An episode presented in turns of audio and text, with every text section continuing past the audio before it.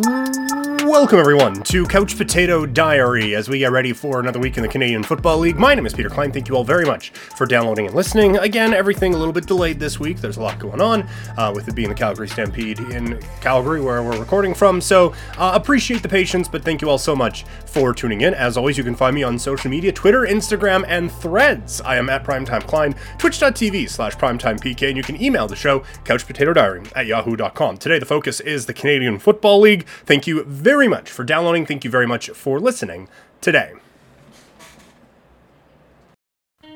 Hi, I'm Kim Carson, And I'm Peter Klein, and this is We Had No Idea, a podcast about world events that you know about, but might have fallen asleep for during history class. or social studies, however you learned history in high school. Each week, we'll do a deep dive into important topics throughout history.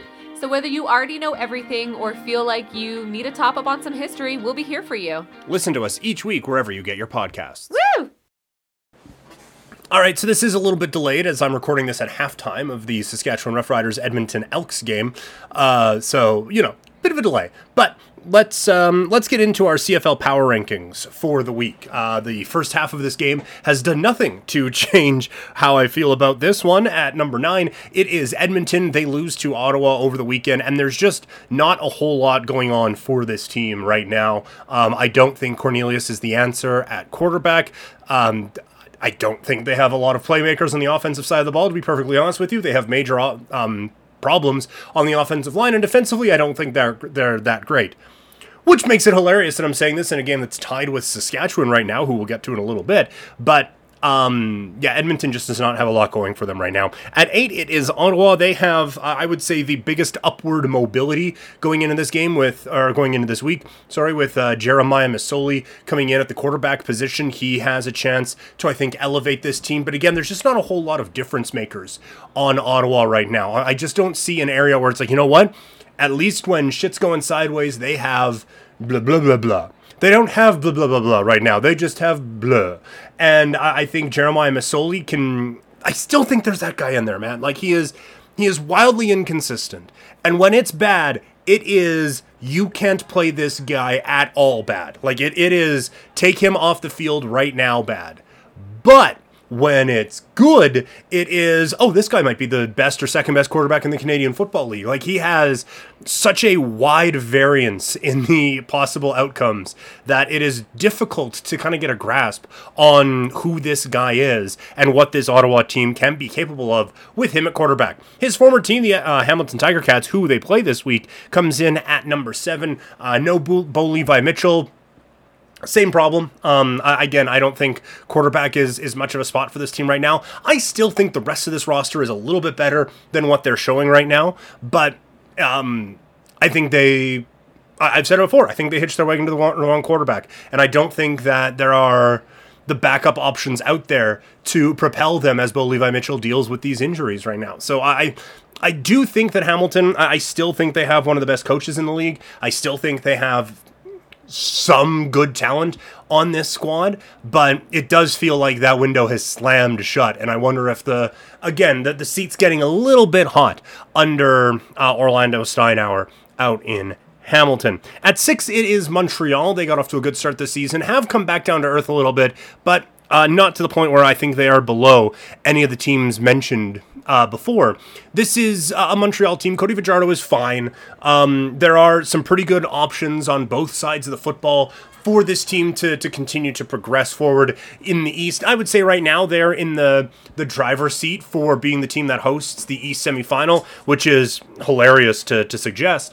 But they if there is going to be a team that separates from the the pack below Toronto, it I I think it should probably be Montreal if Cody Fajardo can continue to kind of progress things a little bit. But they're they are a team that is just kind of built for this middle. Like this middle right now of Montreal and now spoiler alert, Calgary and Saskatchewan th- they are the, the middle right now. I, I don't think they have a great chance of breaking away from the pack, but they, they should be able to beat the teams below them um, in this power ranking, which I guess is kind of the point of these power rankings. At five, it is Calgary. Um, not a, a whole lot to, to really add from the, the Stampeder story here, or from the Saskatchewan one, as Saskatchewan was on a bye this week. Um, Calgary, like we, have gone through it. They made a couple additions at receiver this week that should help them in the passing game. I don't know if they have the quarterback to take advantage of that. That this is an offense that is very. short oriented, shall we say.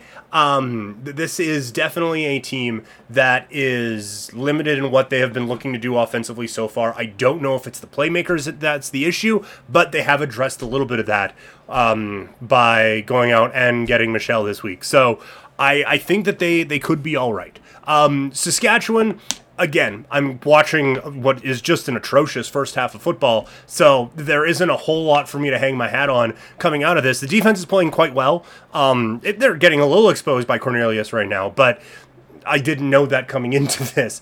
The, the defense can still be, I think, the strong suit of this. But again, we're talking about playmakers. There's not a whole lot of them on the offensive side of the ball for Saskatchewan to really uh, allow Trevor Harris to kind of help bust away in some of these, right? Like that they have um they have guys who like Trevor Harris can find Picton's had an okay first half. And you know, like, oh, we've just turned second and we've just turned second and five into a first down. That's great. They have those dudes, but they don't have a lot of like game breaking talent, I don't think, on the offensive side of the football right now. And now we get into the top tier. At number three, it is Winnipeg coming off of their loss to BC uh, a couple of weeks ago. Uh, they come back with a, a win over Montreal, but I don't like these three teams are going to be alternating, I, I, think, a lot this season, kind of just based on um, who beat the other last, because they're these three teams are the only teams that I see any of these teams losing to this year. At least that's how I'm going to pr- predict it. Football's a weird sport; things can happen. But Winnipeg, I still think they have the best roster in the league. Um, I, I, still think like neutral field, you would pick them over anyone else in the CFL. It's just you know, uh, this is this is where they're at because of a, a, loss to BC and then BC losing to Toronto. So the Lions are in it too. One of the worst performances of the season for Vernon Adams. Uh, a bit of a wake up call for for the Lions, and I think a bit of a wake up call for Vernon Adams. Like, hey, you got to stay focused for all 18 games and into the playoffs. That battle for top spot in the West is going to be huge this year. We know probably BC and Winnipeg are going to be hosting playoff games. You kind of want to host that last one though, um, being the the West final. Uh, I think having that at BC place would be a huge advantage. So uh, I think for the the Lions now, it's just get back on track. I do think they will this week. Just get back on track. Vernon Adams, that's probably the worst goal. I, I feel fairly confident that's going to be the worst game he plays this year, and just move on from there. And then at one, it's Toronto. Um, a defense that took advantage of some sloppy play from Vernon Adams and a quarterback in, in Chad Kelly, who has certainly stepped up to start this season so far. So um, I, I would imagine that starts to progress a little bit. It's a fantastic roster that they have built over the last couple of years, and so I think Toronto is very deserving of this number one spot. Uh, quickly, I did have Saskatchewan uh, covering seven and a half against Edmonton, uh, which means they're going to have to score about eight more points than the Elk coming into this second half. But um, Winnipeg, I have them over Calgary. Like I said, I think Winnipeg is back on track, and I just I don't take Calgary seriously in this spot. I think that the fantastic coaching that the Blue, Bombers have, and quite frankly, the fantastic talent edge that the Blue Bombers have over the Stampeders, is going to be enough to put them pretty comfortably ahead of Calgary. Um, so I even take the Bombers to cover eight. Ottawa is an underdog taking on the Hamilton Tiger Cats in this uh, in their matchup, and I think now they have the best quarterback in Jeremiah Masoli. The rest of the roster isn't super close. Like I said before, I do think Hamilton has the better roster overall, but I do I do think that Masoli the difference of him playing at quarterback in this game is going to to kind of help you. So I, I like Ottawa to win straight up, and I like them to, to cover two and a half uh, with this one.